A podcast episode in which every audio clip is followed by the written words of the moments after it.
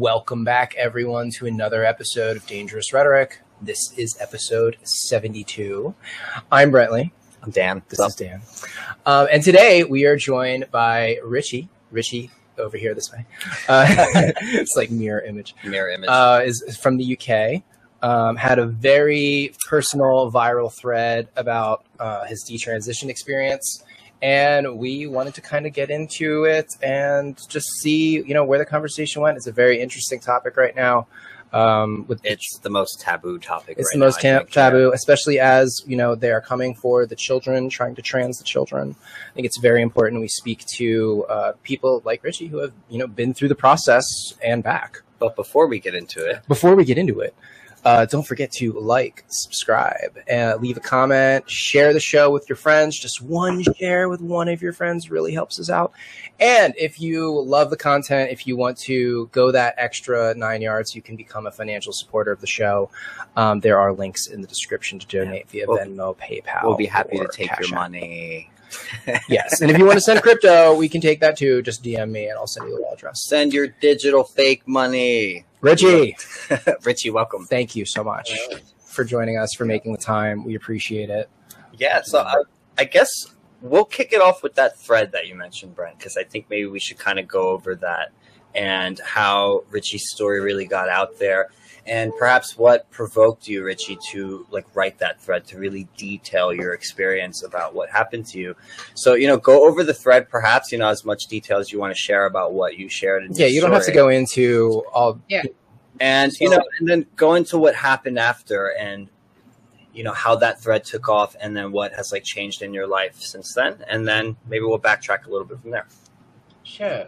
So let's talk about the lead up to that thread. So up until that point, um, there wasn't many other male detransitioners out on Twitter sphere or social media because what tends to happen is they just get hounded off or they get to like you know have the details released and uh, and they just generally fade away. And um, a guy called Jaden he was he's only 22 23 he posted um a response to what is a woman um and that really started taking off because he's detrans and he's his twitter started like it was a new account and his twitter just started blowing up and all of a sudden he had about 10,000 likes Hmm. and the harassment that came his way was brutal like really brutal um, this is somebody who's been on puberty blockers since a teenager. Um, he, he's had he's had a lot of like medical issues too, and a lot of people were just calling him fake and all the usual shit. Oh. Um, and he panicked. It, it it was up for maybe a day when it was going really well for him. I was uh, I thought that was like you can never predict what what's going to happen with these things. Um, oh man You you, know- really, you really can't in this day and age for real yeah. You can't the internet is like crazy Yeah. the way things spread around and you know the, the people who'll share it and the eyes that get on it it's crazy Yeah, um, so he lasted about a day or two and he deleted everything, social, like everything. He panicked. He lives, it, see, it's much different for people in the US um, than it is in the UK because, yes, you can get like a brick through your window because I know of a certain instance that that's happened. Somebody I know who spoke out for detransitioning Wow. um, twice actually. You Wow. can you can get like harassed on the street and shit, but in America, some of them take it to the next level. And he was in an area that was very, very, how should we say, captured, right? And he had very legitimate concerns about his family, his job, his career. You know, he's only he's only early twenties yes. and um, you know, and then things were getting discussed on 4chan and then on Kiwi Farms and all these other places. Uh, and it wasn't like it wasn't really. The, here's the funny thing: like Kiwi Farms and 4chan have like for me and for him and a few others have actually been quite reasonable. In some cases, really understanding. Like the political board on 4chan, like pol, which is like normally like some very interesting individuals had some of the most empathy, and I was just like, I was blown away by that. It was crazy. Like if you can get empathy off pol on 4chan, you fucking, you know what I mean? It was crazy. Anyway, so going back, um, he didn't, he wasn't dealing really well, and he still had a lot. He people were people had were talking about it a lot, and um, and he wasn't he wasn't dealing well. And I didn't just do it for him, but I was I was sitting on this for a while. I was like, I really need to talk about this. I don't know how I'm gonna word it exactly. I really need to talk about this because this is a topic that comes in the detrans male group quite often because uh, there's like a background support group just for males, um, and there's quite a lot of us now. And uh, how many would you say? Just a rough estimate. I don't want to give away the numbers, but it's fine. There's enough to do. Uh, let's just say, if there were researchers interested, then there's more than enough for an adequate sample size. Wow! Wow! More than enough.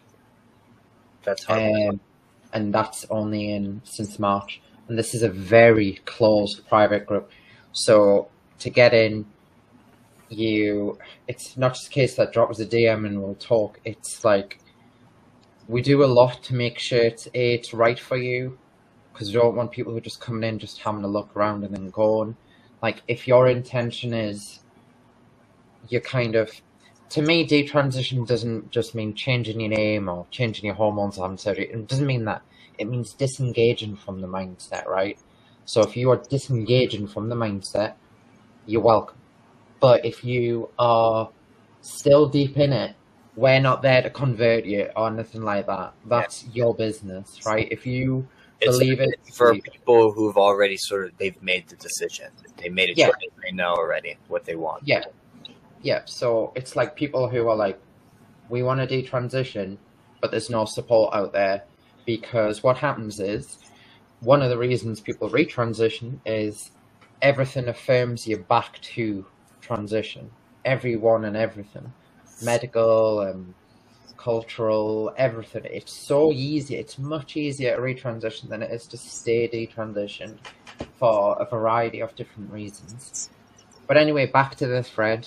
Um, I'd been sitting on this, um, and I really wanted to carry on the discussion that Jade, because Jaden was talking about multiple sclerosis, um, and all the physical impacts he had from puberty blockers, right? Um, and he, he, said he wanted to do the same thing on, on surgery, but you, just can't. Well, we're in contact. Um, he's he's doing well, but he, he's trying to like completely disconnect from this because he had that taste, and he's like, I don't want anything to do with it. Yeah, honestly, honestly you have to have you have to have, I think, a certain disposition to deal with the public realm, man, to to go out there and become a public figure and to really speak and to own what you're saying and deal with the backlash. People are gonna do all types of crazy shit. I can't even imagine what that much negative attention coming yeah. you know my way would do. Like we haven't had that thank no, god so far. Thankfully um so and to have it so bit, young but... and and when you're in that like in a, a, fragile mental state i can definitely understand disengaging completely it yeah, didn't yeah. it didn't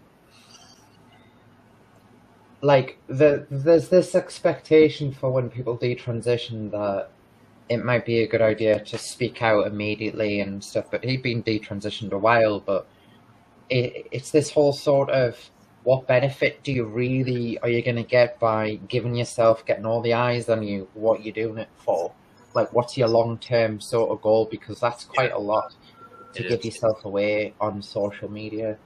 And um, I don't think he had really wanted it to go very far. I think it was just more or less venting, and it got picked up that makes sense. Yeah, and that happens. You know, people vent on Twitter all the time. I do sometimes, so stupidly. Um, so I was sat on this thread. It'd been it'd been a few days since he'd been gone, and and then uh, I was like, "Fuck it." What having I was having a bad time with dealing with my own regret. I was talking with people in the group who were having similar issues. Some have got some have got it better, some have got it equal, some have, there is no better or worse than this. There really isn't. and it, I was so fucked off, and I was like, I need, I need to write this, and I need to put it in a way that normal people will understand what it means, like without using any of the woo woo language, just going boom straight away. And then I hit that, um, and I knew it would probably in my circle because I only had a, a few thousand followers over like uh, two or three, maybe three months. Still quite a decent size. I thought I was rocking it at like five thousand. I was like fucking five thousand. That's a lot. Yeah. Um, and uh, and then I just kind of tweeted it, left it, and then the next day came back, and it was just absolutely like exploding. Wow. Um, and then I saw that bits were getting um, mass reported, obviously. Um, and then J.K. Rowling came in, and she was like, she retweeted the archive, so everyone had a good chance to have a look at what I said.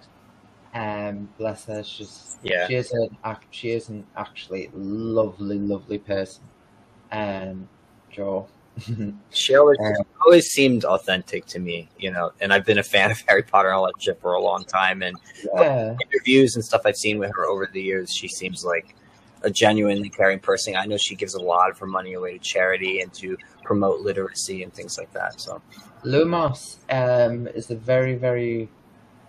If you want to know anything you want to know about J.K. Rowling, look at Lumos, which is a charity that she runs, and it's about stopping child trafficking. yeah, Um, I think that kind of says a lot about a person's character. I mean, like to it does. really to put. She's put so much effort and money into that, and she does a lot for, like, any like, you know, any normal person who's just talking about books. She might just come in the thread and she's like, "That, Yeah. what? She'll just make somebody's day just by, Oh, yeah. you know what I mean? That must. I mean, if you're on Twitter and you're on like talking about books and then J.K. Rowling just pops Yeah, yeah, yeah. I imagine it makes your day. I remember, so last time we had Laura on the show, we talked to her a bit about JK following her on Twitter and what that was like. She was like, man, JK seeing all my self deprecating emo posts now. Damn it. Um, That must be weird, though. It really must be. she be. was there though. Yeah. She was there when I had about seven hundred followers. She followed me like very early on. I believe that, man. I believe that she really seems to have uh, put the effort out into seeking out these voices and trying to figure out this issue and to really address it. And she put her whole damn name on the line to do it, you know, and talk about that Empowered. empowered is the Yeah. word I would say. Um, and it's a, she knows the power and the tweet, uh, like how much it means to people and stuff. And when she, so when I went like showed me face for the first time, um, she I said here goes nothing, and then updated me profile picture with me face. And then JK responded, not nothing, with a little lightning symbol. And I was like, ah, fuck." and, uh, and uh, I would react the same way, probably. you need to sound clip that one. But, um, um, so I was like, holy shit. But she'd also dropped us a, a private DM too. And she's just such a lovely, lovely, lovely person. Um, there's, there's one or two other things happening in the background, but let's just say Jo is just an amazing individual and Yeah. she does a lot for women and she does a lot for detransitioners and she does a lot for gay people too. Um, I think it's people are like, oh, it's all about PR and shit. I'm like, this is the worst PR for an author when you think about it. Like, if the whole world is like pro trans, this is like terrible PR. Like, like, it's much easier just to be like, oh no, trans women are women, and all that sort of shit. Get you. So the gushing about JK a bit, but shout out to her. No, I, I agree with everything you said. You know, she does seem like a genuine yeah. person. Um. So the thread just got huge. I I was trying to look at the quote tweets and I just couldn't. I just couldn't fucking like load them because there was that many. Um, and I, I could only see in the end. I could only manage to see about fifty or sixty out of the five or so and a half thousand quote tweets because it was getting mass reported. It wasn't showing up. It was um, the the quotes weren't loading, and I don't know, there's all sorts of weird fuckery happening with that thread. Um, and I would imagine it got mass reported as shit because of the stuff I was talking about. Um, because they hate the truth, they really do, and it's just like everyone, like all the big name trans people, like you know, trying to shit on us straight away, like, "What are you on about, mate? This is fucking ridiculous," and you're just like, um, just let it, let it brew, let it brew, and then before I knew it, trans people themselves were like, actually, this is kind of. So they start with, it's kind of true. And here's my experience, and then they basically tell you like everything you've said, but they're like, it's kind of true. So it's true. It's kind of true, and it's like, no, it's it's fucking true. and They're dancing around it. It's like that fact checker thing where it's like mostly false when Yeah. actually whatever was said was 100% the truth. Yeah, yeah, pretty much. Yeah. Um. So I I had a lot of followers after that because of that, and I was like, "That's crazy." And then um, I announced to the world that I was suing the gender clinic in the UK um, as a big fuck you, and then everyone just started freaking out, especially trans people. Like, you came out of nowhere, and you just like, and I had all the, you know, um, I was always born female. I'm an FTM. I'm a TERF larpin, and I'm like, motherfucker, where were you when I needed affirmation all those years ago to tell us, you know what I mean? But um, whatever. So. It's uh, it, it is tragic when uh, detrans people pass better than trans people though when without trying, but um that's just wow. Damn, Um, that must piss some of them off. it really fucking does. It really fucking pisses them off.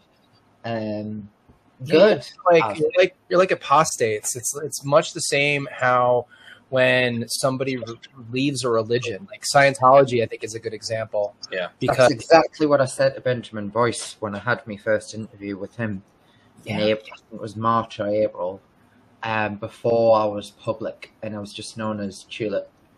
Um, and I talked about this. Um, I, I loved that was a lot of fun then because I was I had no intention of going public then, so I just went all in. I was just like all in into it, and uh, I had great fun. I was just talking to absolute garbage, but it was all true. It was like it was radical, like sort of metaphors about the Raw. church, It's raw, as raw as you can get Raw. about it. Yeah. raw, raw, as I would say. Yeah. Raw.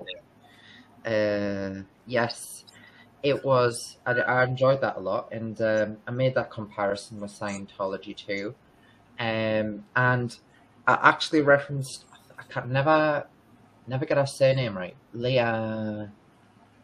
She was she was in King of Queens, um, and she left Scientology and she did an interview with Joe Rogan in about 2014. Leah Remy, was it Leah Remy? I'm pretty sure that was it. Remini. Remini, Yeah. Remini, yeah. Yeah, right? Um, that in that interview in, I remember watching that uh, when it first came out, thinking it was interesting. And then in about 2019, 2020, I kept coming back to that interview and I must have watched it about three or four times over the space of a few months. I was obsessed with it. Hmm. And I couldn't understand at the time why. And I was just like, I don't, I couldn't, I couldn't at the time put two and two. But I was trying to think to myself, why do I relate so strongly to this story? Why do I feel so? And I just couldn't, I couldn't rationalize it. And I thought it was something to do with being raised um, in a like Roman Catholic environment, but very lapsed. Like my dad isn't religious. My mom's side of the family is more religious, but it was like you know we did Sunday school and all that shit um till like eight or nine, and then we just kind of left because we only really did it again into the good school sort of thing. But we're very casual Catholics, and I was thinking, oh, maybe it was something to do with like, you know, I went through me before I transitioned. I was uh, an arrogant little fucking new age atheist piece of shit. You know, I had that phase too. I, I definitely had that phase. I think a lot of pre SJW people Yes. had that as well. um, it's easy to shit on religion, and it's even easier to shit on Christianity Yeah. because no one's gonna come and cut off your fucking head. You know what I mean? But you That's might want to cut that. Um, no pun Oh, we intended. can we, we can keep that in. There's definitely a, dis, a difference in how uh, you know the radicals in particular religions respond to things. So There is. Yeah. There is. that's another Yeah. subject for another time. the the so actually let's let's stay on that topic and talk about how radical Christians respond. They respond in what I would call targeted aggressive legislation. Okay. Like and they do it they do they do it in a very soon as the opportunity arises, they pounce. Soon as there's something about anti transition, they'll come in with anti abortion and they'll come in with anti LGB and they pile on. And they're they're just so desperate to say this shit. Um, and this is something I've noticed in and I knew it was gonna happen. It was always gonna happen. You can't fucking stop it. Um, what you can do is mitigate it though. Um, and I believe rather than so what I saw sat back was a narrative that had spun out of control. You got sides who are like the the the vast difference between them was like going like larger and larger. No one was really paying attention. Excuse that. it's New York. yeah, we're we're in Manhattan, just to remind everyone. So comes with the territory. Um, so sorry, I just I heard the train. Yeah, no, it's a It's loud fire. truck horn. I yeah. think it was a fire hydrant or fire. a fire horn. Yeah. Oh, like from a But you're going on about the uh, similarities between um, religious, you know, experiences and, and trans ideology, which is kind of Yeah. it, it has become kind of a religion. It is a religion because transphobia is new age blasphemy. Yes, You know, it's a modern form of, and speaking out against trans anything is, um, what's the proper word when you're a heretic? Uh, heretical, Yeah, heretical. politically incorrect. Uh, if you're Muslim, it's haram to do that. yeah, yeah, yeah, yeah, Um, Sacrilege, that's a good one. sacrilege. Yeah. Yeah. that's it. Um, so here's the thing, and I kind of knew this would happen when I came out. So the narrative around detransitioners is they did it because they couldn't pass. Well, fuck you, first of all, because people can't even get me gender right now. Two, they did it because of acceptance and struggle in society. Never, ever, ever got misgendered because of point one, right? Um, I did have some family initially who weren't on board, and I haven't spoke to them in a long time, and I didn't detransition for them at all. Those relationships probably won't ever change, and that's again nothing to do with why I detransitioned. However, all my relationships have more or less changed the- the same, but the ones that guess which ones have changed. Can you take a guess which group of people I do not hear from anymore? Take a guess. Probably trans people. Oh my god, how did you guess that? I, You're it's a wild guess, man. I don't know. I just had a Fucking feeling. hell. Dude, you're like you gotta keep it down. or something. Shit. Shit. Fuck, I need be careful so crazy. So I I actually I want to backtrack a little bit, and I want to learn a little bit more about Ritchie. You know where Ritchie comes from. Um, where you know where were you born? Where were you raised?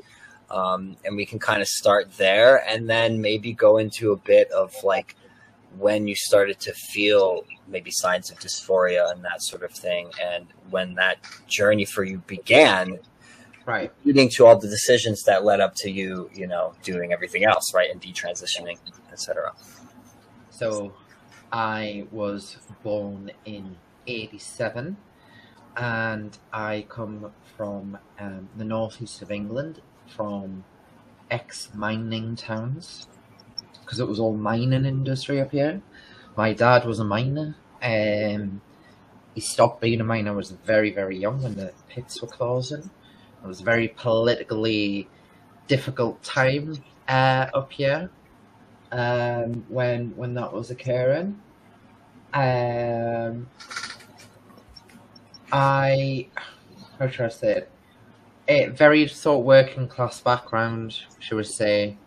Um, there's not a great there was never a great deal of culture in the Northeast. Like, if you were grown up as LGBT, um, the norm was by the time you could, you would just fuck off somewhere else. Like, you don't stay there, Yeah. right? Right. Yeah.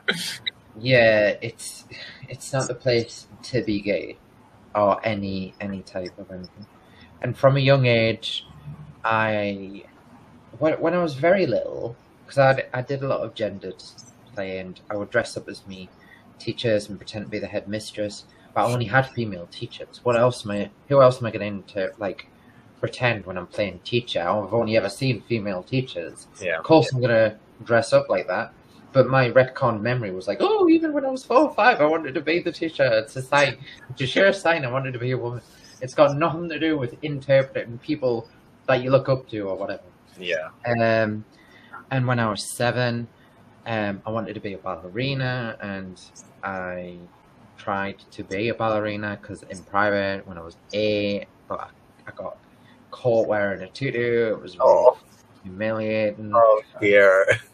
Um, and it was just like I knew from an early age that I was interested in really feminine things, and I shouldn't be. And I looked at other like, I looked at other gay kids because I knew I was gay, but I just I couldn't rush. Fuck it. It took us till like a few years, a couple, uh, like last year or something, to really say actually I think I'm just gay. Like it took a long fucking time. Um, and um, I'm just sorry. I was, I was just, I just realised I had the window open. Me, my neighbours were sat in the garden. No, it's okay. Me, like just talking shit. About it's okay. It's fine. um, so where was I? Where was I? Uh, in the Northeast and gay. Gay, gay, kid, gay kids. So I'd looked at other camp kids, and I was thinking, if I act like that, I'm fucked, right? My family was very macho. They were like, love it. It was like a loving family, but every family's got dysfunction. Um, I don't want to talk too much about that because I do think my parents obviously did try the best, but there were a lot of complex things there, and I don't think that's my place. Yeah. No, I I completely understand that. I completely Yeah. understand that. Yeah. Daniel has a complicated family situation as Very well. complicated. Man. Yeah. Um, but let's just say there, there there was there was dysfunction, um, but there was also a lot of love too. Same. You know, um, you know, there's whatever it is, what it is. Yeah, it's a mixed bag. Very much a So- mixed You know, there was a lot of like gay jokes. There was a lot of um, passive commentary about stuff about people being gay, and it wasn't just in the core family; it was in the entire family. It was my grandparents. It was um, not like, well, I haven't like just gone, "Hey, these damn gays," you know, nothing like that. It was just passive commentary, but nothing Yeah. positive. Um, and it just seemed to be like the norm everywhere. It was the same in school. I went to school through a piece of law called Section 28 in the UK, which from 1989 to 2003, which was basically my schooling career, um, more or less, um, there was a complete ban on LGBT education or the promotion of. So that meant if you had a gay kid in school and they came to your teacher and said, "I think I'm gay," they weren't. They were legally uh, it was illegal for them to have that conversation with that kid. They were not allowed to have it. So in school, um, I think quite a few teachers knew I was gay. My mum knew I was gay from a young age. She was just I could just kind of tell, you know, like mums can just kind of tell. Yeah. I've always been, you know, it's it is what it is. Like just just have just have and I've always had like this weird way of speaking and whatever. Um but a lot of a lot of signs and I was deeply homophobic to myself and deeply homophobic to anything gay. I was Yeah. like I wasn't you know, I, I think if it went unchecked long enough, I would be preaching Yeah. like the Bible and then sucking dick in the background somewhere, like to do, right? Uh, you know, you know for a fact those creatures are doing that, right? You know. Some of them have got to be, man. But you know, you mentioned the the language and that you were hearing growing up around your your family and stuff. It must be particularly difficult to hear it from the family. Like I had that experience more from peer groups growing up, not from my family. Like no one in my family would say things that I felt made me feel like being gay was wrong. Maybe from the religious standpoint, like Catholicism, like I was also raised that way. Yeah. But in school, among peer groups, and especially among boys and stuff, it was very common to refer to anything you did not like as Okay. gay. That's What- gay. That's gay. This is gay. Whatever's gay, and, and it was usually it was something that was Negative. negative and you Uh-huh. you you internalize that when you're very young you start to associate that word. And, and later you don't even know what it means at first. And later on when you start to realize what it means you realize oh like i'm that. And then you start to realize well every time they use this word they're referring to things they don't like. I'm something that isn't liked. I'm something that doesn't deserve to be liked. I'm something you know unlikable. And you very much yes you internalize that shit as someone you know coming up in an environment like that. I get it you know. Like i'm 30 so i came up i was born in 1990 we're kind of similar in age. You're like three years three years apart. And brent was I'm 82, in 82 so I'm five so- years older. so you know things are different now for sure. Kids coming up now and a lot of places have it for sure a lot better than definitely we did there was no positive reinforcement at all for this um, we didn't really have anywhere to turn you know we just kind of had to figure it out on our own So, did you say you were forty? I'll be 40 on the 4th of November. God damn, you look good for forty, man. Thank you. Thank you. I try. I'm getting pudgy. I've Yeah. got the the the I'm already there. I'm already there. I've got the castrate body. You know? That's, kid. Uh, that's I literally what happens when you lose your balls. You can't make muscle. You literally can't do muscles properly anymore. It's like that's my excuse. So, It's 'cause I'm the sugar. well, if you supplement it, like if you take like testosterone, would it help with muscle growth? Like, say if you're yeah, injecting, it would. It would. yeah, Uh, I, what I'm ideally trying to get is a little bit of testosterone, but a little bit of estrogen at the same time to mimic the natural levels. But they're like, you have one or the other. If you're a man, you take testosterone. If you're a woman, you take estrogen. And I'm like, yeah, but you took away my balls, so it's not that simple anymore, is it? well, yeah. So, um, where were we? We were talking about a very interesting point. Definitely jumped ahead a We bit. were there. talking about uh, derogatory language in the family. Just com- that- coming that's up- gay. yeah, coming up Ah, your working class so environment, your family, just hearing things from your family about, you know, just gay being negative. And, you know, so I guess talk more about that and just do you think some of that had to do with your confusion about whether or not you are actually a boy? I didn't think I wasn't a boy. I I actually didn't question whether or not I was a boy until much much older. It Hmm. was when it was when I was like a teenager that I really started to question it because of everything that happened. Up until that point, I was like, I'm gay as fuck. Oh no, right? Oh Yes. no! I know. Oh, 13 year old me Yes. had that realization. Oh no! Oh, Why? No, oh no. I was I knew it when I I had my first major crush when I was about eight or nine on one of my best friends and I was just like infatuated with him Yeah. and I was like, oh fuck.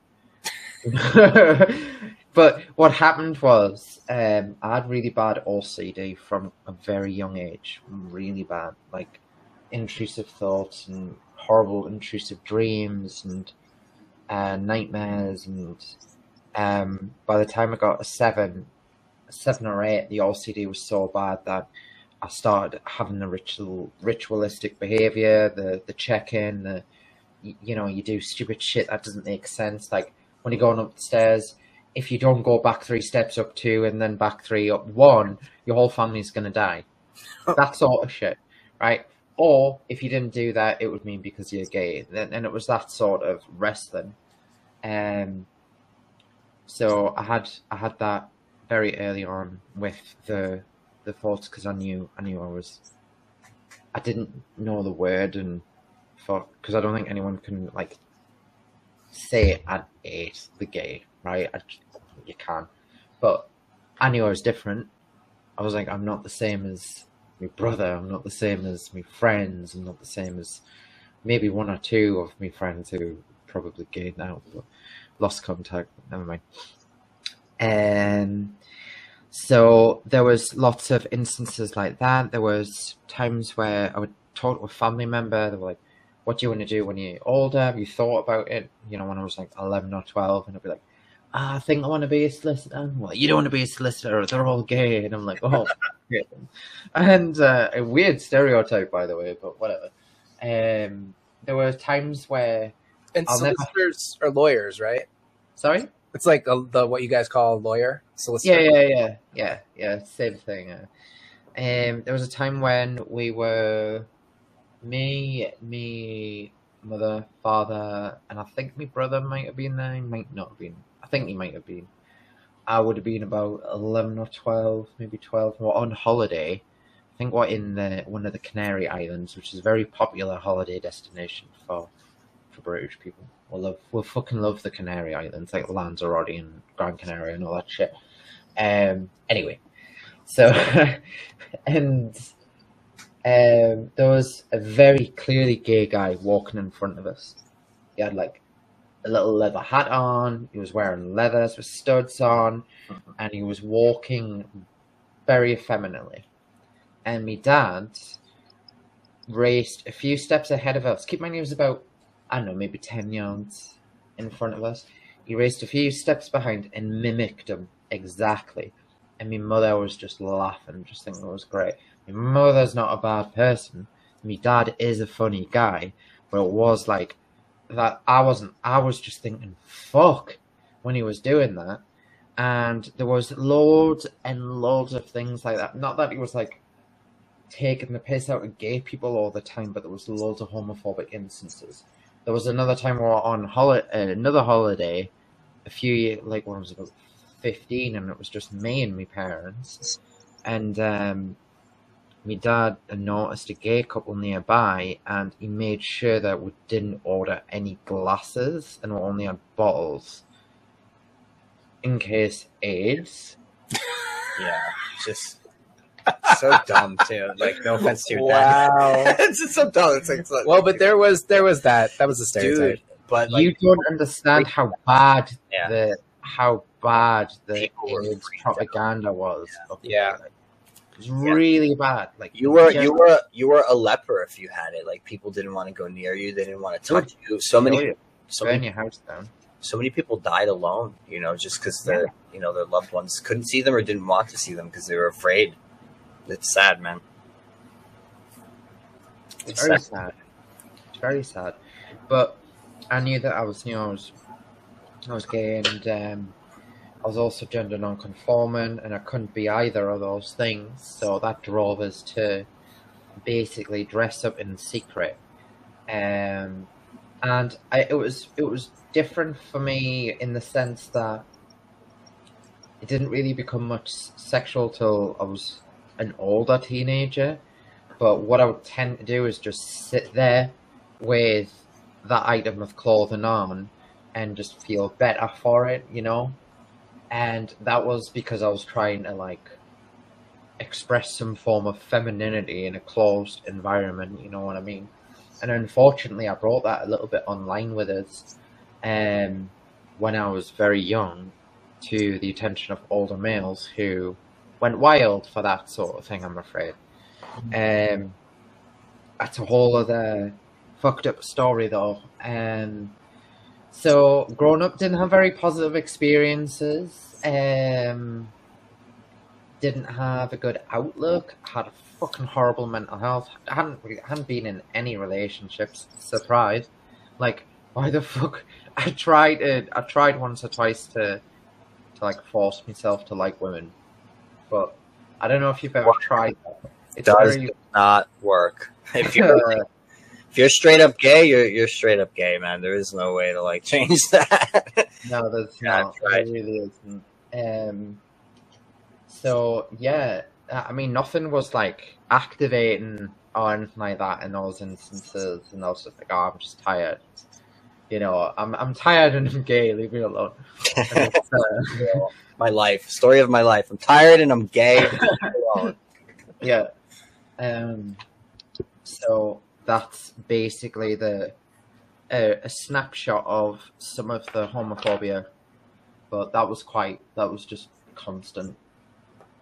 And by the time I got my early twenties, and I found the whole gender dysphoria bullshit when I was like 24, 25. so you were you were already much older. You weren't like a teenager teenager when you really No. discovered that stuff.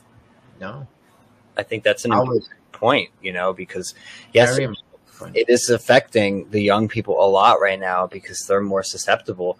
But the fact that so many people who are older are still doing this too, Well, and the difference? you know, it goes What's- to show. What's the difference between a 23 year old and a 26 year old? Three years. Three years. How much? How much difference is there? How much difference is there between a 21 year old and an 18 year old, an 18 year old and a 25 year old, and a third? Like, you know, you've got a lot of social development Yeah. that happens. Like, you are like, if you look at yourself when you are 18, 25, 30, 35 now, those are not the same people by any long stretch of the imagination. Yep. And it's not just experience. It's like your brain and body might stop developing when you're around 25 or 26, but the pathways um, and the, the the formation of the brain does not finish until you're in your early 30s. It Yeah. just doesn't. And it's like we we've got this narrative that when all of a sudden when you hit 25 you're fine and you can just whatever and it's like no this shit happens to anyone who's vulnerable and if you're a gay kid you're going to be a gay adult if you've got unresolved trauma as a kid you can have unresolved trauma as an adult It's true. why the fuck would that be any different It's a very good point. It's a very good point. Yeah, man. It's it's just I still can't believe that this is happening as widespread that it's happening. Um, It's like institutionalized Yeah. medical malpractice. it's there's something there's going to be so many damaged angry young people and they're they're going to be angry at their parents they're going to be angry at these you know institutions and they're going to say you know why didn't you get me to question this why didn't you at least like you know stop me in some way or try and you know it's it's just crazy because so much of this stuff too like I do understand that you know parents are scared I Yeah. know there are I know they're they're not all like homophobic. I'm sure there's a lot of parents that want to be a part of this and then when their kid confronts them with that, they don't know what to do. When their kid is telling them they want to kill themselves and this sort of thing, they don't know what to do. And I think naturally they want to try to do what is best for the kid. But I think they too, the parents, get swept along into the ideology. The medical professionals, all these people start telling them this is what you have to do to protect and save your kid. People trust their doctors. They I do. mean, they and when the doctor says that your child has this Yeah. problem and this is the solution, yeah. That's the problem is they're calling it a solution though when this is It's new. not. It is it's experimental. not a solution. We've never done this on this scale before. Like it's been experimented on. You know, there have been people who've like Buck Angel and things like that. Like there are people who were doing this very early. But on this scale, like isn't it like a five thousand percent increase over like the last couple years in in visits to gender clinics, uh, particularly among young girls in the UK? Like that's a 700% increase I think, in four years. That's an insane statistic and that should get people to take pause and be like well maybe more of this is social contagion than we think and you know how do we weed out the the, the, come out, Yeah. they come out with this bullshit about left-handism. Like Yeah. in in the 1900s, left-handism was banned, and then all of a sudden, everyone you're allowed to be left-handed now. And is this? It, it, it's just because you're allowed to be, and it's like, shut the fuck up. You've been allowed to be trans for ages, right? If it was, if it was a case of would you be allowed to, then surely they've just argued against themselves because they've been allowed to transition for a much much longer time than when the contagion spread and the contagion spreads beautifully with the um, the vast increment in social media users between 2010 and 2015 Yeah. across all platforms. Um, look at the numbers. Look at how much um, the internet grew from the year 2000 to 2020. Yeah. And look at how much uh, social media platforms have grown too, and its average users. And it's like this all coincides, and it's it's no accident that when you take away all, if you've got a kid that is ROGD and thinks they're trans, take away their internet, take away the electronics, give it two months, guarantee you you'll be fine. did you did you hear the story? I, I heard a story of a father whose daughter, uh, and they were living in a very captured area in in the Midwest. I think it was like outside of Chicago, and he was presented, but with this this you know daughter deciding that you know she's actually a boy, um, and she was getting affirmed at school. And the school was like trying to encourage them. Father, you know, was like, "Yeah, okay, let me let me put that on the back burner. Let me think about that." Takes his whole family and moves them like 100 200 miles west like sort of Base. small town like out in the middle of nowhere new school new teacher within like it was like a month the kid was back to normal no problem and luckily that father had uh, he was like self-employed and working from home so he could just sort of like up and move their whole family But You shouldn't have to do that though, should you? exactly exactly It's like parents get a lot of slack. So parents are like their their hands are tied behind their back. They're in a double bind. You either affirm and you've affirmed the damage. You either don't affirm and you drive them away and destroy your relationship potentially. And you may you know what, all these like suicide baiting threats never come true. They they are just baits. Um It's also a manipulative thing to do. You know, it's whether a narcissistic manipulation too. And if you tell them that that's manipulative, and then you tell them the mechanisms of, well, actually, what you're doing is a a way of uh, controlling people through their emotions by giving them the you, you basically put all the onus on them and all the controlling them when in fact all the control is on you. You're like, if you don't do this, I will kill myself.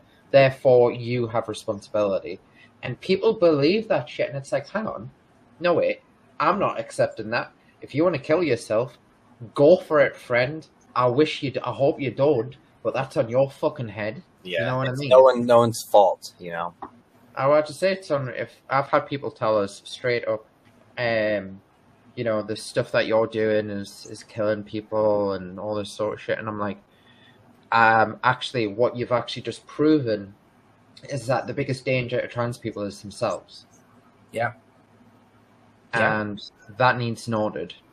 There is not an existential threat, but from yourself.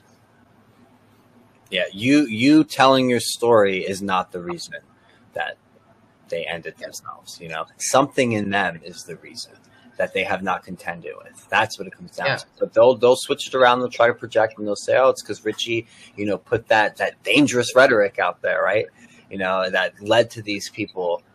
Um, ending their lives, but that is it's disingenuous. You know, it takes the It is. responsibility off of them, and like you said, it takes the power away too, and it gives it to someone else. It's, but it's it's all it's all this death affirmation, you know, this uh, death.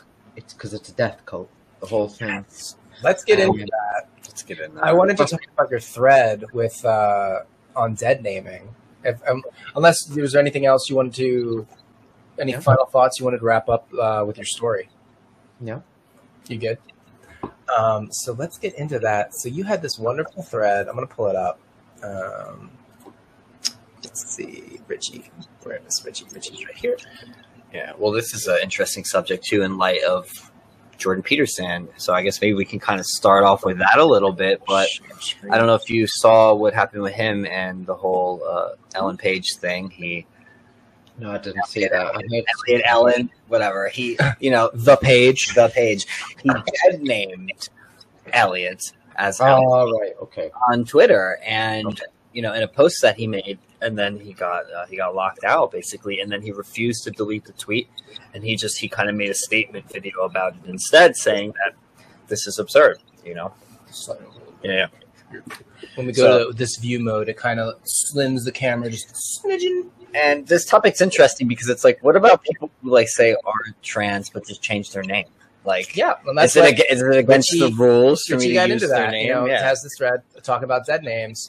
You know, and one of the things that you know he said is that uh, when a person gets married and takes their partner's family name, they don't refer to the previous name as a dead name. And why not? Because uh, even people who change their name for other reasons aside from being trans do not refer to this as a dead name. And then it's like you said, he gets into saying that it's an obsession with death. There's this whole idea that the person that you were is now dead yes, that makes and sense. then you become this new person. You've had Mm. this like trans birth, and it's an it's it's an obsession with death and dying. And it's interesting because when you think about what happens, a, a completely transsexual person is effectively uh, you know sterile for most of like if, if- if you're M to F, you're definitely sterile. Um, if you're F to M, you can still so that's the weird thing. I, these F to M um, Not always depends. that have that get pregnant, I'm just like, how does that not like? well, some of them do have her hysterectomies, some of them don't. But the problem is, if you take tea for too long a period of time, is your ovaries will um, die. Hmm. They just they'll eventually have to get removed wow. because they're just not. It's like you you have a similar thing with your testicles over a long period of time. Like eventually they just shrivel up and Yeah. they don't they don't cause any major issues. But with some people, it's recommended at a certain point to like get them just taken off anyway. yeah. It makes sense. You know, it, it's like if you're gonna, that's the whole thing with the transitioning. It's like you either it's permanent, it's not reversible, and once you do it, you're you're definitely Yeah. uh, in for it. Yeah, which is the danger with the whole affirm affirm approach because just they don't let you know that. That's what it comes down to is they they really aren't making that really understood to people who are coming to these clinics and stuff like look just so you know this stuff has these this permanent you know? Like if you do this for a certain amount of time and you take these hormones things will happen to your body that are irreversible. And definitely if you choose to remove certain parts uh, they probably can't be put back on. And really emphasize that And Ritchie, do you just want to go through and hit these points for people who may be listening and can't read the screen? Yeah, sure. So um, I'll not read the entire thread verbatim. I'll just I'll just Yeah, say it. I'll just say it off like off the top of my head. Um, so the whole point in a dead name is to reference the previous life and the previous person that you were as a dead identity, because something that is dead is it ceased. It can never be recovered. It's finalized. The chapter is finished. Um, done. Finale. Um, rather than say you want to use word to change your name for any other reason, and people do it for a multitude of reasons. Some people do it for religious reasons. Some people do it for safety reasons, but they do not ever, in any instance, refer to that old name as a dead name. They might be like, "Don't go by that name; it's dead to me," but they wouldn't call it a dead name.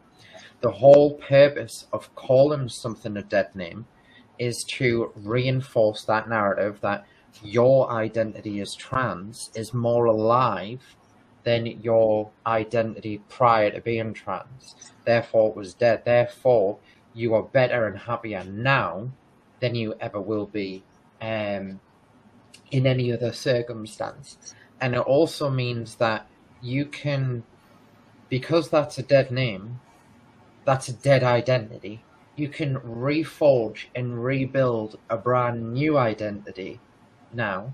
That new identity. This is why you're always. And it really fucking. Like, wh- when I noticed, when I really sat back and noticed what was happening, it really, like, st- like struck us as bizarre. Because you get a lot of trans people who will refer to their trans name in third person when they're speaking about themselves. And it's like, for instance, say somebody was picking a name and they're like, I'm going to be called Jolene. And they're like, I wonder what type of music Jolene likes or what type of clothes Jolene should have. And they do this really weird fucking thing where they talk about themselves, but it's a different person. And the reason they're doing that is because they're constructing a character. They're creating um, a brand new identity of the individual who they want to be. And that individual isn't just their true selves. It's often, in a lot of cases, it's a reflection of their sexual target. So sexual target is the when you see someone and that like makes you um makes your body go ooh that's very nice and you get lots of sexy thoughts and you get horny basically that's a sexual target so what they've done is a lot of them have conflated that sexual target which is being a woman with their own identity and it's kind of been like a mismatch um, and what tends to happen is you get very sexually fueled trans people because of it because they're modeling their sexual identity onto this. Anyway, on a dead names and tangenting. So let's go back. So because it's all linked up. So um, the other thing is it it reinforces uh, a narrative which is constant, which is your life is at threat, death, death all around, fear, fear, fear. Remain in fight, flight, or, or, or freeze. Remain alert. Remain on guard um, because the, the constant mention of death sends people into an anxious state. It's like when you see red or you see any like blood color, it like it'll make you anxious. If you see a splatter of blood on the pavement, it'll make your heart race straight away, and you're like, "Oh God, why is there blood there?" You know what I mean? I'm just, I'm just thinking about uh, the media blasting the COVID numbers 24 seven all over the television, yeah. that sort of thing. Yeah, yeah, it's, it's same same thing. Um, so one of the the main things um, that reinforces this death narrative is the veneration of the dead, which um, is the celebration and the martyrdom of dead trans people. So, to the movement, a dead trans person is worth far more than an alive one. Hmm. And the reason is if you die when you're trans, you can be martyred for life under the TDAW list and have your name read out, and you'll be forever. Um, so you can never speak ill of that person. You know, you can't speak ill of the dead anyway, but it goes doubly for them. Who dare, who dare look in at the names of Trans Day of Remembrance from the outside? Like, if you're unattached to this discourse completely, why would you look into those names on the Trans Day of Remembrance list? Why would you bother? It would be cruel and heartless, right? You're just going to take their word for it that if it's on that website, it must be real. So, you, what I would encourage people is to look at the stories and look at how they framed the death.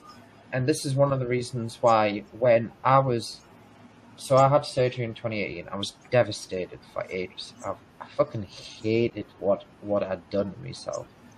Really, really depressed.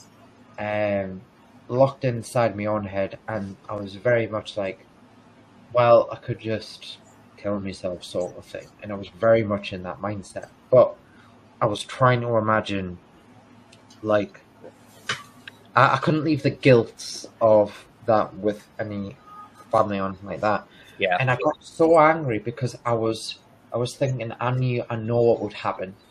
Trans people who I don't even fucking like and never seen eye to eye with would pretend that they were my best friend, and they would be like, yeah. you know, like the whole, oh god, I miss them so much, and all That's this bullshit, right? I've seen it happen for real, man. And I'm like, I'm not being a fucking martyr for this bullshit.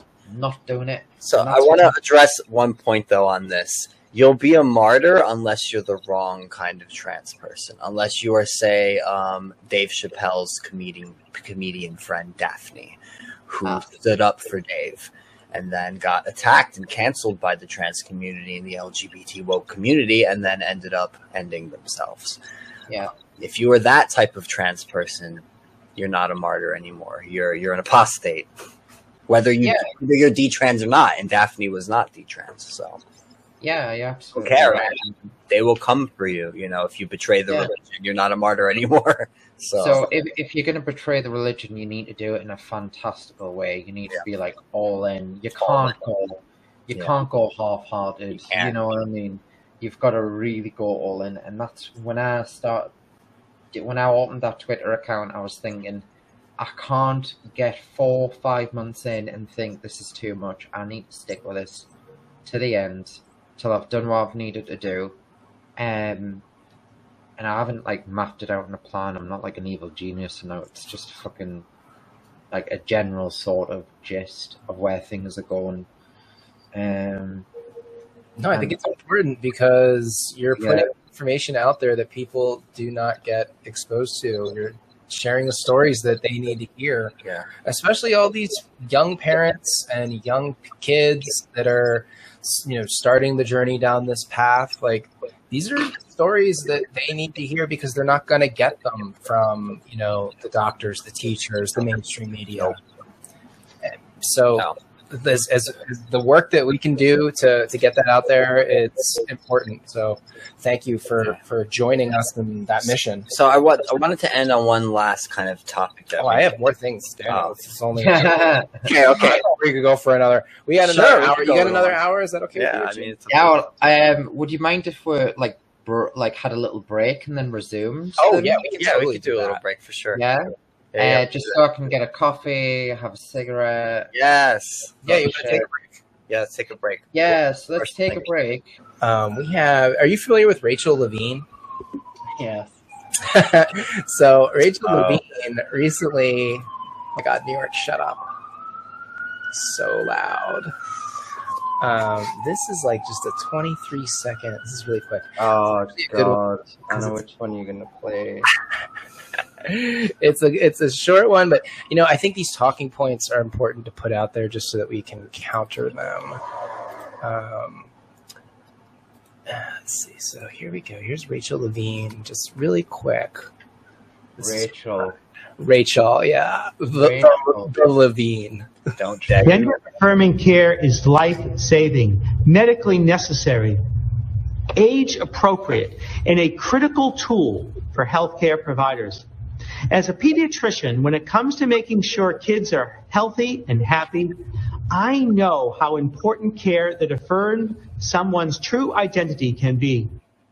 So just reading off a teleprompter there, but uh, the, True identity. True identity. Why do you? Why are you so certain you know a child's true identity? And why are you so certain that a child already knows their true Well, identity? I don't know. Like I don't. This It's it's. And also, as a pediatrician, you should know better, Rachel Levine. Like you really fucking should know better. Sure. that what the research actually shows is that a vast percentage, like up to the like the ninety percent range, will naturally desist. Naturally, and you're putting them on a course that is going to give them um that you, you've destroyed the sexual function. Most like most of these kids aren't able to experience any orgasm um at ever You've got the underdeveloped organs. You've got the underdeveloped brains, which is causing a range of cognition and emotional development issues.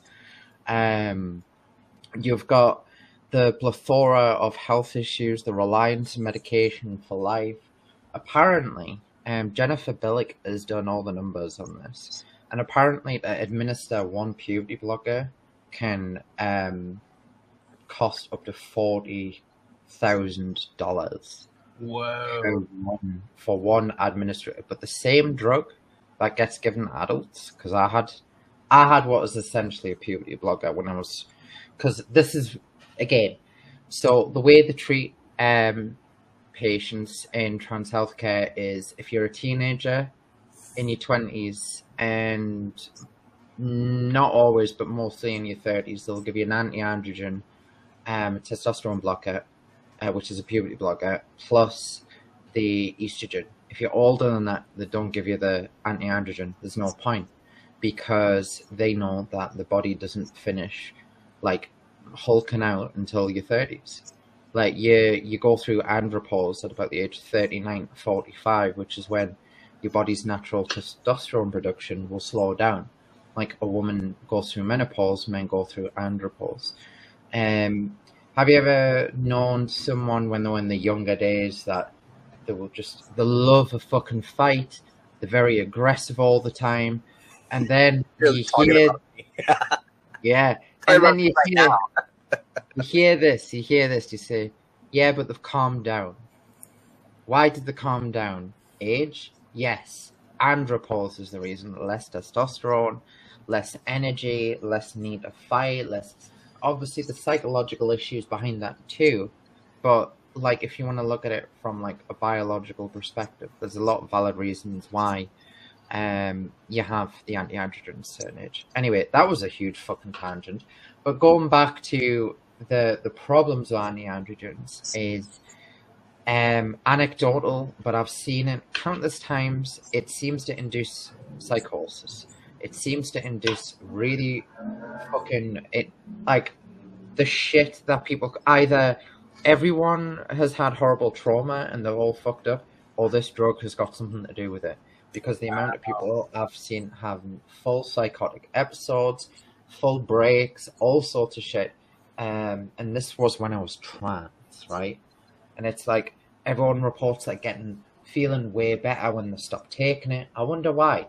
Like after surgery, I didn't need the anti-androgen anymore, and I could feel immediately, um, the months after, like I was less psychotic because I was I was in a state of psychosis. I felt like the years leading up, I was completely fucking mental, and not aggressive, just mental. I don't know any other word to say. Unstable, volatile. Absolutely, all over the place. Someone once, um, an old manager of mine actually once described me. She was like, as it's like you're like you're like a ball of fire that just spits in like random directions sometimes, you know. And um, another manager, because me me trans name was Abby, she was like, we don't know some days if we're getting Abby or if we're getting Shabby. Because some days I was just, I was a right fucker. Like I, when I was when I was bad, I was bad, but when I was good, I was great. I was like this. I was like very talkative, very engaging, and then the next thing, I was like shut down. I was like very short on me words, and I was the type of like person who was, and I'm naturally, I want to be happy, and I naturally want to be bubbly, and I naturally want to be like, you know, I naturally want to talk to people and include, like, you know what I mean. I just want everyone to be fucking chill and have a nice time, right? That's my nature. Like, if you want to ask who is Ritchie, that's Ritchie. Ritchie just wants everyone to be fucking calm and have a nice time. There's no need for this drama, right? For real, the world needs more of that too. Just- Right? Yeah, yeah. Just calm the fuck and everyone's just everyone's just like how are you so like happy and shit like this and put together after being through this? And i'm like as we were saying before went live for three and a half years prior i was in fucking bits. I was not okay. I was barely hanging on. I mean i was struggling with a lot of different things and i just put it off put it off. And now i'm like i've got me purpose. Things aren't good. Things aren't great for me and i'm not gonna lie it's not easy. Some days are very very hard fucking days. Um but because i know what i'm doing is right um i can feel like i know morally what i'm doing is right. And how i know it's morally right is because when you look enough into the history of gender identity when you look enough into the likes to say john money you know you know where the morality lies. And the morality i'm afraid isn't lying in the transfer.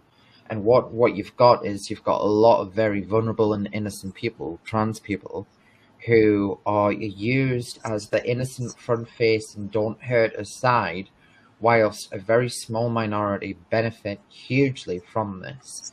Um they they want people to be trans. They they want sort of everyone to they kind of want everyone to suffer because they're suffering in a way. It's really, really like narcissistic and muscle. What's that old the old saying? Misery loves company. Yeah, yeah, definitely. Um, Yeah, it seems going there's. back, Oh, go ahead. sorry, I was gonna say going back to Levine. Um, no, you, Levine, leave them kids alone, right? Yes. Yeah. We need to recon that song, Education, you know. Yeah. We don't need no gender affirmation. Maybe uh, Roger Waters needs to do a, a new version. of it. Yeah. We don't need more cross-sex hormones. Anyway, um, Need Cross sex hormones. yeah, it fits. There's enough syllables there to fill it. That's an idea. Honestly, though, like you, you do. I could see why you you really have to make light of it. Sometimes you do. You have to laugh. You know, I know I have to do that sometimes. I have to like look at myself and the silly, stupid shit I've done and my mistakes, and you kind you have to laugh at yourself a bit. Yeah. How else do you get through such horrible things? You know. yeah, if you're not laughing, you're crying, right? Yeah. For real, man. also I think there's there's something particularly insidious about the the language, you know, that and this is something that that, uh, that really goes across the board with the left. They they manipulate language and they use they, they lie with vocabulary and their definitions and lexicons. So gender affirming care, you mentioned John Money. We've you know, we're familiar with John Money, that infamous pedophile from the mid twentieth century who We've first talked- yeah. coined the phrase gender affirmation. Yep. Yeah. By the way. Well, well, I like to call them pedicels. Pedicel. pedicels, pedicels. Yeah, which is basically somebody who hates children because only somebody who hates children could do that to children. Seriously. That's good a- Whereas a paedophile is somebody who loves children, and I think it's um, important to get if we were playing the language game, which is a big part of my shtick, is taking those narratives and tools and twisting it back on them.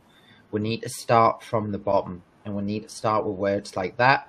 We need to start words like child porn, which Hmm. it's not porn, Yeah. right? It's, It's, it's child child sexual abuse material. You know. it's the Just documented call that. sexual assault of children, is what Yeah. it is.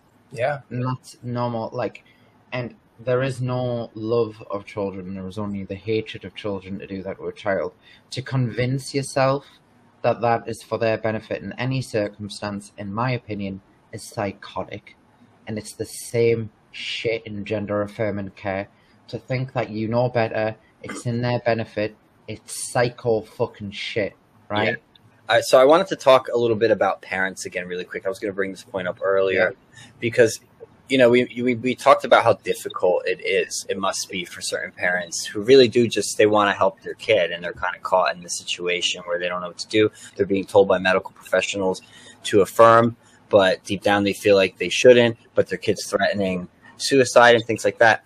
Well, that's one type of situation. Then there are these parents who are not just caught in the woke ideology, they are missionaries for it. Jeanette Jennings And they they want a trans kid. It's like they want to make one. There's a, a Munchausen by proxy sort of phenomenon going on as well, where some of these parents they're they're looking for a trans kid to have as sort of like an asset. It makes them like feel important or some shit. I don't know. Look It's at me. I'm such a good Yes. parent. I'm affirming my child's yes gender. And, and so it's like it's not only it's not like even a difficult thing for these parents like they're actually like enthusiastic about it like yeah like my trans kid and they just they want to push them in that direction Would you So- not be that- like, as a parent, would you not be devastated if your kid wanted to change their body and identity and wanted to change their name? And Yeah. and I think most parents are devastated. And you're right, it is an unnatural reaction to be that like sort of yeah, yeah, let's do it, let's do it. Well, let's look at Jazz, who was a gay boy, a very, very. That storyline was very similar to mine in many respects with the only difference being my I, I was luckily enough I used to think I was unfortunate but I was lucky enough to be born in, in the back end of the 80s right? I was lucky enough to have a working class family. I was lucky enough to be detached from all this completely. Yeah I suffered in my own ways but I was lucky in in that sense because that would have that could have quite easily happened to to anyone in that in that scenario. Sorry, I'm, I'm rambling, but back to Jazz Jennings and her mother. She had a gay kid, and she didn't want a gay kid. She saw the trans shit. She latched onto it. She got the show, and it's just been bizarre watching it since, and it's like I feel like there's two big like parties watching this. There's the people who are watching it because the they're not really looking any deeper. They're looking at it at a surface level, and these are the people who are just like, you know, looking at the news at a surface level. They look at everything at a surface level. These are your normal sort of. Why the fuck would I look into this sort of person? It doesn't mean that they're like the drones or it doesn't mean that they're uneducated. It means that they've actually got lives, right? And they're unattached from this and they're probably in reality a bit more. And then you've got the other camp who have got a vested interest for whatever reason and they're looking at this from horror and they're thinking, look at what you've done to this kid. Look at how, what, like how this sort of obsession has drove drove him, and look at how miserable he is. Look how unfucking happy he is right now. Um, not not just being on, not just having the entire life on reality TV for all that time, but to go through all this shit. Yeah. And now, like, you've got an overbearing mother who's feeding you into oblivion, and now it's became a, a like a, a misery porn on Jazz trying to lose weight and humiliating Jazz. And How old is Jazz Jennings? I think Jazz is about 21 now, 21, 22. Yeah, he got the bottom surgery when he was 16. 16. Something fucked up like that, and it went terribly wrong for him. And yeah, it's, it's really devastating to, to see parents do that. And I hope Jazz finds the Discord. Um, maybe, maybe we can, uh, we Yeah. can help Jazz. I mean, it would be interesting down the line to see if someone like Jazz Jennings does come out as maybe detrans, perhaps, and looks back Well- at that happened. But people, man, I think once like you have that public image too, there's that fear of being cast out of the cool kids club and all of that, and I think that's going to make it very difficult for someone like Yeah. Jazz to ever contend with what happened. yeah, there's there's going to be a lot of sponsorship and stuff. There's going to be a lot of media engagement. For them to publicly go back on it would be unpopular, but if we're going on like populist things, I can quite easily see two things happen. And we've got a few people who have got who have had Munchausen mothers who have transitioned them when they were teenagers in the Discord. And what happens is they either get completely abandoned by the parent, they're just like, You're an adult, don't care, whatever, try to help you, go fuck yourself, right? And they're left like going, Uh, you did this? And they're like, You're an adult now, go sort it out yourself. And Wow, they kind of get left yeah, it's really heartbreaking. That's Or what I predicted will happen is you'll get the parents who are just as equally munchy being equally angry about their kid being led down this path. And you'll get another form of munchy parents, but it'll be munchy detrans parents. okay. Um, you can see you can see the cycle that's going to happen. Yeah. However, That's, I would that's- rather- I didn't even I didn't even think of that actually from that perspective too. That that's what we're going to get as well. You're we're probably going to see more of these militant parents. I don't want to say militant, but parents who are really going to just jump on and fight this cause, and it's going to become their identity now too because of what happened to their kids. Yeah, um, and you do see that a lot, but I, there, there's a reason a lot of them are because a lot of them literally have.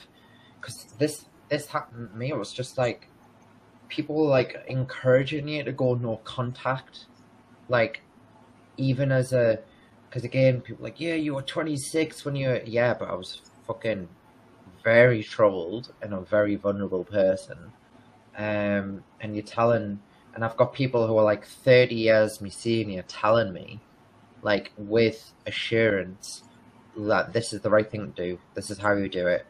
And the part, the problem for me was, is when I followed their steps initially, it turned everything they said would happen would happen. Like family would react a certain way. Um, it was obvious, really, when you think about it. Like, of course, they're not going to be thrilled. Yeah, Um, I felt good when I changed my name. I felt good when I started my anti-androgens. I felt good when I started Easter. Like all these things they assured me would happen happened, and I was like, well, they said that these things would happen. They're right. So I had that implicit trust built in. But the things they're saying are really obvious. But to a vulnerable idiot like me, um, that is very much like, oh yeah, yeah, that they must they they know what they're doing. So anyway, back to the detrans shit. Um, they will most definitely be parents who will see this as an identity, but they'll be the ones who are trying to pursue justice and get their identity for them. But I'd rather that situation exist than a Jazz Jennings situation. Yeah. exist. Same. That Same. that is preferable. If we're choosing munchy parents, I would have that one. However, parents themselves are probably one of the driving forces behind um, platforming and supporting detransitioners. If we didn't have those parents in the background to, like, because they've done so much in so many other ways for for us, and detransitioners have done a lot themselves for themselves but like parents whose kids are still trans who have came on board with this have done a lot um, and i understand that that there are complications there but um, i think parents get a lot of bad press and they get the worst deal in all this because Yeah. you're damned if you do and you're damned if you don't Yeah, that that's basically what I was saying earlier. It's just it must be a difficult um, rock and a hard place to get caught in. You know, to Yeah. have a kid who's going through this and then to just like, what do you do? You know, what do you do? Me personally, I would not transition my kid. I would still be scared that they would do something to harm themselves, and I think any parent is gonna. And we talked about this earlier. Obviously, it's not going to be their fault. You know, if someone chooses to do that, that's what they choose to do. But naturally, you're going to feel guilty. You know, you're going to feel bad. You're going to feel like maybe I should have done something more. And so I think a lot of these parents need to just kind of accept that they're doing what they can, and there's only so much they can do. You know, when it comes to dealing with this sort of issue with a child. Right. So the whole better than a dead kid, or like saying like you know your kid will just kill themselves. There's a very very calculated and purposeful, re- even though it's not backed up on any research. There's nothing to back up that claim. Nothing. Absolutely fucking nothing. And the reason that they use that term very very with high effect, which is why so many parents will say, until they said that, I thought I had no choice, is because um, mothers, especially, and fathers are biologically um, programmed to want their offspring to survive in any circumstance, right? We even have this programming for other people's kids. Like, for instance, if you saw a three year old toddling in the middle of a busy road, with not an adult in sight, something would kick in that you need to go right. And this is all to do with this biological inbuilt function to make sure the species, especially young people, survive, which is why we have a guttural reaction to bad shit that happens to children Yeah, because that's our future. That's like what you do with our future sort of thing. that's a, really great way to to put all of that. Actually, I think it makes a lot of sense. So when you tell a parent that their kid's going to kill themselves, it literally sparks that biological response of Yes. I need to protect my kid at any cost. And that is more the feeling aspect, and people don't understand this fully, is so powerful. It can override all logic, all reason, um, and it can make very intelligent, very well put together people do crazy fucking things to the body because people are like well how did you how you like people say you seem really like intelligent put together and i'm like yeah i mean putting aside the vulnerability yeah i'm intelligent but it doesn't matter. It doesn't matter if you're Stephen Hawking right? Don't matter. What's what does matter is the feeling and need and desire to survive to live to that feeling of existential threat, which is the whole dead name thing, to going back to that. Like your life's constantly at threat. Um so I've I've just went on a on a huge tangent here. No, that's good. I mean, I, you you really wrapped it up pretty well there. It, it shows that you brought it back to being like the whole death cult thing, the obsession with death. How like, oh, your child's gonna die if you don't do this, and it is incredibly manipulative, as you pointed out. You know, you're hijacking basically the natural biological parental desire to protect their the lives of their children in order to push a experimental medical procedure. And where have we seen that before? Very, very profitable. on onto extremely young people and and again you know these are this is the future of society you know children are the future rulers the future industrialists the future influencers of tomorrow and to just treat them like uh you know like a resource to to pump out that's the one thing we didn't really touch on is that these the transition surgeries and hormones and treatments you mentioned the one the forty thousand dollars for a Lupron injection. They were estimating that each each individual person that transitions is somewhere between like you know seven hundred and fifty and like two million dollars worth of pharmaceuticals. You know, just for like the first like 10, 15 years of the transition. I did a little Excel spreadsheet on. Um, so what I did is I looked up the cost of um, how much it would be privately to see all the psychiatrists, get all my blood tests, surgeries, the hormones, um, the the therapy, the, the laser hair removal, um, all the other procedures, the hospital stay. And I worked out in my case alone, if I was paying that private, it was over just under half a million. That's Wow. holy shit. That's if I went private, but obviously I went through the NHS. But it's like I have like like I've I'm I've been farmed. Like like Yeah. the reason they don't give a fuck about people like me is because I've already made them the money. Yup. I've already had the sessions. I've already like God knows what the true cost to the health service too. You're not a customer anymore. So Well, regard the, so here's the thing. So this is how they try and treat detransition. Ah, you don't like that? We'll just give you this set of hormones. Uh, oh, you don't like the breast growth? Oh, we'll give you a mastectomy and and all this sort of shit. And it's like, no, no, no, no. I am not going to continue being your fucking cash cow. I am not continuing playing your shitty fucking experimental game. I'm done. We're out. We're finished. I'm suing you, actually, motherfuckers. yeah. yes, you're gonna pay me now. yes. That's what we need to see more of, honestly. I, I would love to see, you know, I don't know if it's going to be you doing it, but maybe someone can organize like maybe bigger cases or like a like a collective case or something. Well, But give it give it five years and there Yeah. will be class there- actions. yeah, there Less- be a less, lot, less, less. less, probably right. less than probably less than eight months. less than eight months. Less than eight months. There is already class action lawsuits being hunted in the US in multiple states, and they have been hunting for people for about a year and a half, two years, and I know for a fact some of them are already going underway. Yeah, this is all. It's all going to come to a head for sure. It's happening to France, Norway, Sweden, Holland, the UK, uh, Spain, uh, Finland, Wow. and obviously I can't state which states in the US, but let's just put it this way: the US is gonna they're gonna shit themselves real soon. Yeah. It's gonna be fun. So- Um, that because that's what it's about. It's all about having fun too.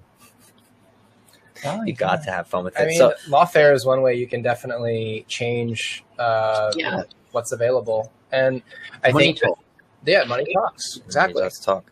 So the last topic I kind of wanted to talk about before we end was this this conflict online between J.K. Rowling and Matt Walsh, and I think it's an interesting topic because it kind of it, it illustrates, I guess, this divide between feminists who are very much a huge part, um, at least a certain wave of feminists. Do you want to do a brief recap yeah, there? we could do a recap. But like this divide between like feminists and I guess male allies and other people who are trying to fight the same fight and address this trans issue. Um, so long story short, I have to start with Macy Gray. And what happened with Macy Gray? So Macy Gray did an interview. I think it was on Piers Morgan. Was it? Piers, Yeah, yeah, Piers Morgan. And she promoting her new album. promoting her new album, and she stated something about trans people, and Ireland. how we know. Um, I'm not even going to state it here, be- but the point is she didn't conform to the woke narrative and basically said, you know, biological women are biological women. Based. if you change yourself. Based, yes. Yeah, based. and huge firestorm, huge backlash from that. And initially she responded like, well, you know, you guys can identify as whatever you want, but just like fuck off or something. so she kind of responded with some fire in response on her Twitter. And then the following day appears on and then the- something happened. something happened. Something Oh, happened. we know what happened. What We happened? know- My- Blink, Macy, Macy, blink twice if they've held you hostage. That's what that video felt like. It was like, uh, Yes. I, um, her shoulders. I- you- her everyone, shoulders were so like, yes. I'm so glad you brought body that up. language was just so hostage. Yes, the body language gave me that impression too of like you know you. just held hostage.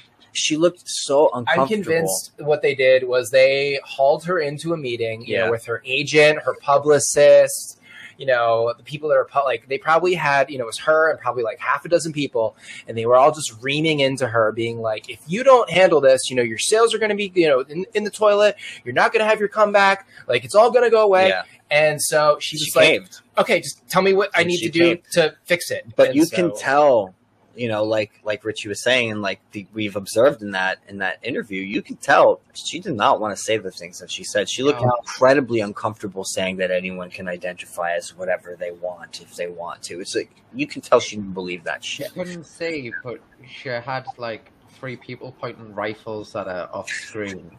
That's that's why she was so uncomfortable. I was just like, say the words. Seriously, man. So that that happened, right? That and following day, you know, she does the interview, retracts her statements and all of that stuff, bows a knee to the woke mob. And enter Matt Walsh. enter Matt Walsh, and Matt Walsh addresses this along with many other people as, you know, a form of cowardice and that we kind of have to we have to stop excusing this stuff And when celebrities do this and like people who bow a knee to it we're not we have to stop sympathizing with them because it's why this problem continues and i get that perspective i understand where matt walsh is coming from there i think people also need to stop whether you're a man or a woman don't bend Oh. them up J.K. Rowling now fires back at Matt Walsh and basically says, you know, Macy Gray herself is also a victim as a woman, and that it is uh, easier for Matt as a man or a man in general to speak about these issues as opposed to a woman. I just found her argument disingenuous, and I love J.K., but Matt Walsh has also gotten death threats. Matt Walsh has also faced, you know, backlash for this stuff. Lots of men have, men like me and Brent and other people who've been speaking about these issues.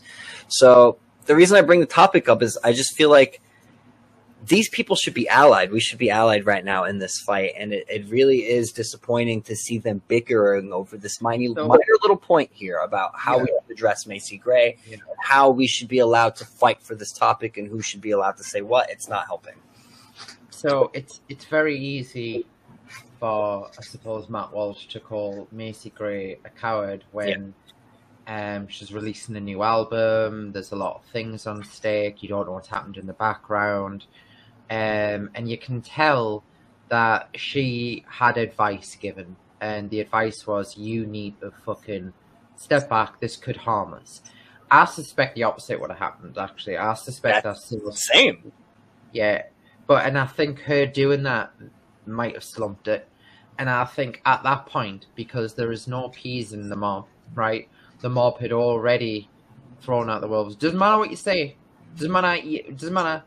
They will fucking come after you over anything. So, um, this is where I learned. I learned this mistake after trying to have discourse for a few months to find that you just get gaslit they take the words out of context and they demand answers from you.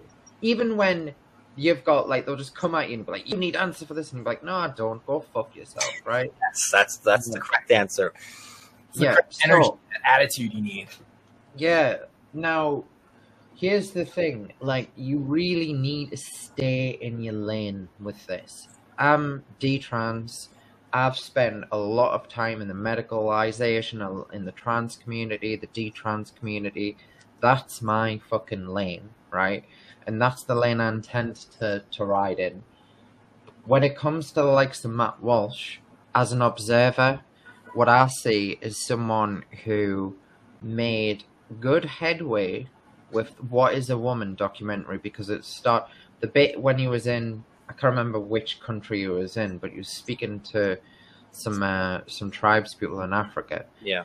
and uh, that was just that that was like a a, a great. Um, We wish we saw more. We talked about the film with Laura Yeah, back on our show, and one of the things, one of our complaints we both had about it was More tribal people. we thought, well, we thought he was going to go to other places and not just Africa. We were hoping he would go to Asia and some places, you know, other places too, and get some perspective there. And he didn't. It was just kind of that one place. And and then he, he spoke to those people who were fucking lunatics as well. yeah, you know. So I think Matt Walsh, he had a good standard. He was getting the conver- conversation going, and then he went crazy on about abortion. Like when Roe v. Wade came out, he started talking about how next every state is to get banned, and I'm like, fuck, dude.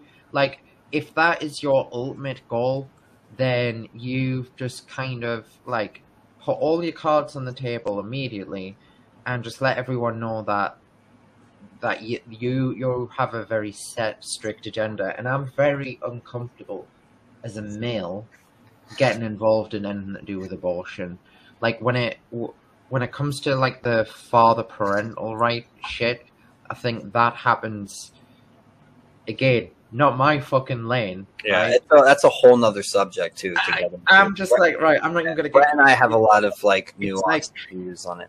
Yeah, I mean, uh, I'm not a woman and I'm not female, and I know that from all my experiences to say that.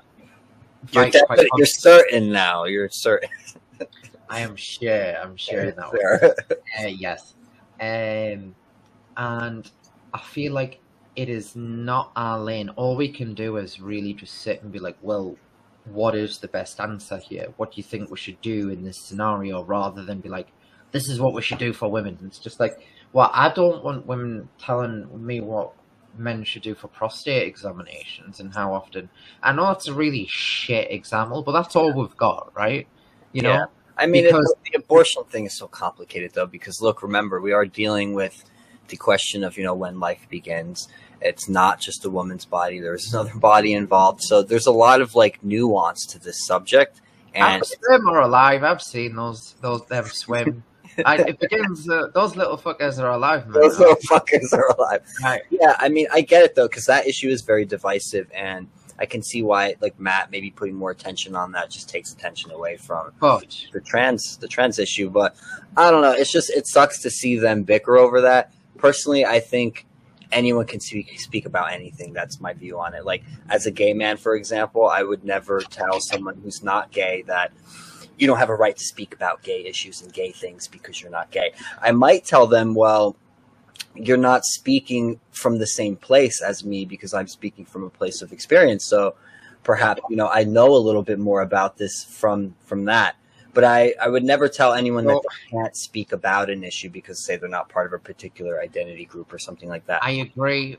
But it's very important that we're staying in, and this is this is going to extend back to. Don't you worry, I'm coming after everyone with right? So when it when you hear that when I hear these words AGP, I fucking cringe, right? It's like the model itself applied and worked at a time before the internet. It does not take into account social contagion in the internet. And what you have is a bunch of some women who are held in this fever dream that all trans people are just sat there masturbating in women's dress. It's just not the fucking case. It's just not that straightforward and that easy. yeah that's part of it i mean we didn't even really go into the what's it auto gynephilia and that Autogynephilia, right. So back to Matt Walsh. He didn't stay in his lane, and that was his first mistake.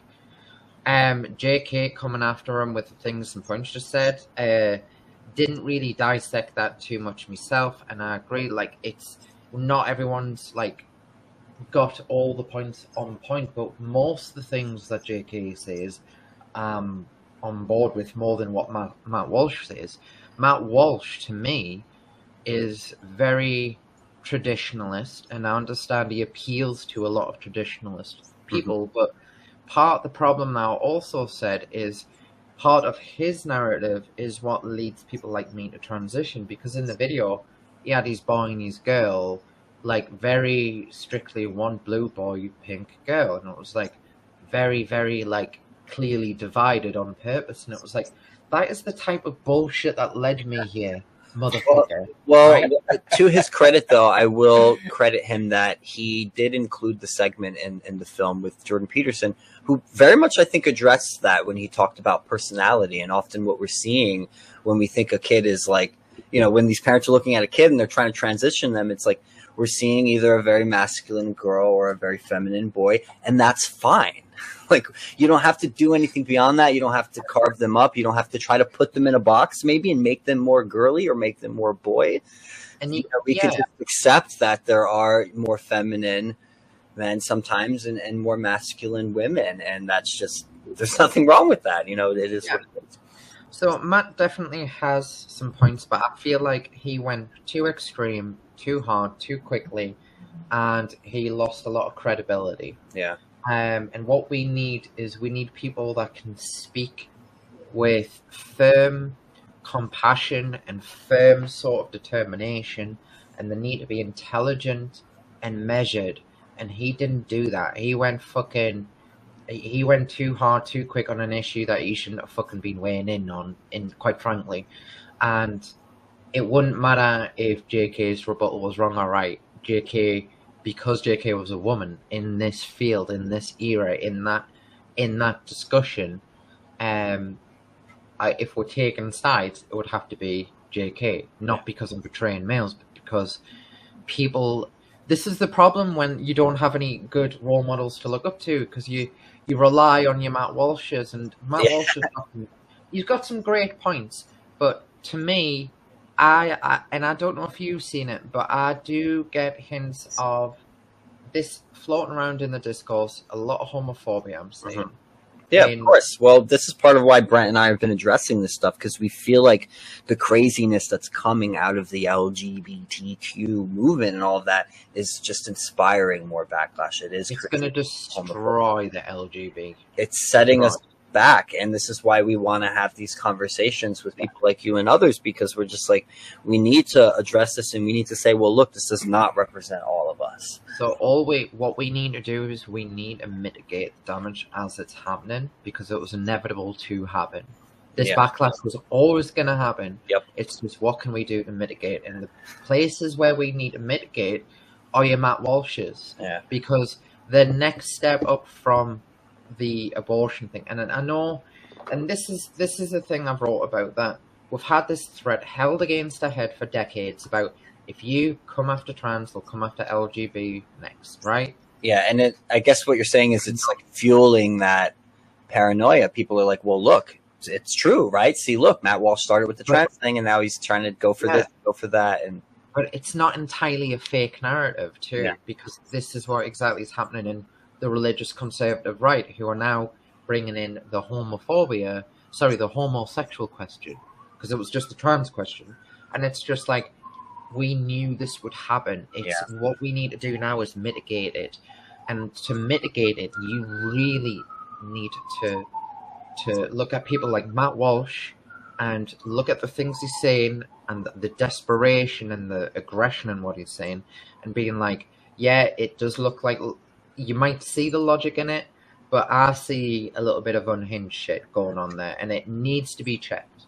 That sort of shit has to be checked. It's a legitimate criticism. I think the aggression, though, I can kind of understand that. Just you know, someone high in testosterone and someone who wants to like protect the kids and stuff and sees what's happening. I can get why Matt might come off that way. You know, that kind of protective father archetype almost. But you know, I do want to give him that one point though, because I think there is something to what he's saying. Although perhaps the way he addressed Macy Gray and that whole situation was a little too harsh, and that point got lost because of the harshness. That people really do need to stop bending to this Well, stuff, the, though. the bigger Look, point, Man think- or woman, you know. You need to stop coming after the people who get who get coerced into making statements because imagine this imagine we- we don't know what happens in the background That's but true. you you you just you made a you made a scenario that could have quite easily been the case. Macy, what the fuck are you thinking? You're releasing a new album. You need to backtrack this shit right now. And she's like, ah, okay, I'll go do that now. And you know what's crazy though? I was agree with Macy. what you said earlier that it actually probably could have turned out better for her if she had yeah, stuck to, and I I think that too, you know, like there would have been an entire army of people willing to get behind her and stand behind her. I would have followed her. I would have bought that fucking new album right away. I would have been like, hell Oh, yes. and we've seen this like Gina Carano. you know? constantly. Yeah. Yeah. Well, so yeah, Gina Carano famously canceled, and then sticks to her guns, Yep. and then comes back with a new career and all that. a yeah. new, you know, whole new timeline, and she's bigger than ever, and you know, she's get she's working in positions where she doesn't feel like she has to hide her who she is. So I feel like you're you're Yeah. definitely right. Like Yeah. there's there's definitely uh you know people and, and that comes to that speaks to the fact that our views on these issues are a lot more common yeah. in the general population it's just the general population doesn't have the uh, they don't yeah they don't, No. not they don't have the vocabulary they don't have the time to to look into these things but when they hear it you know it rings true because you know it is. We're sticking the whole idea is to stick more closely to objective reality. So I guess to, to try to understand Macy's side of this a little more, you know, I can see why that pressure from people around you, when everyone around you is kind of telling you that this is what you have to do, she she probably wasn't even aware that she would have the amount of support that she would have if she Right. chose to do the opposite. And they're certainly not going to let her know that that there, Right. you know, a lot of people who would have supported her if she had could stayed in that you know position that she took instead of backtracking, but it is what it is. Look, I get JK's point and yours. I think, you know, we do have to be a little more sympathetic and understanding because people who do speak out, they're gonna they're gonna get a lot of backlash for this stuff. Yeah. If not everyone's gonna be able to handle it. As people will cave. You know, maybe they, initially they feel strong and then they jump in and they think they could handle it and then then they realize like, oh shit, I'm in way over my head with this. Again, you don't know what happens in Yeah. the background. You really But- don't. Yeah. Um, But I will I will give a bit to Matt as well and acknowledge that there is some truth in what he's saying and we need to find a way to kind of get people to feel that empowerment so they're not so afraid and they don't cave to that coercion when it does happen, you know. So maybe So, we can get cease amazing on fire.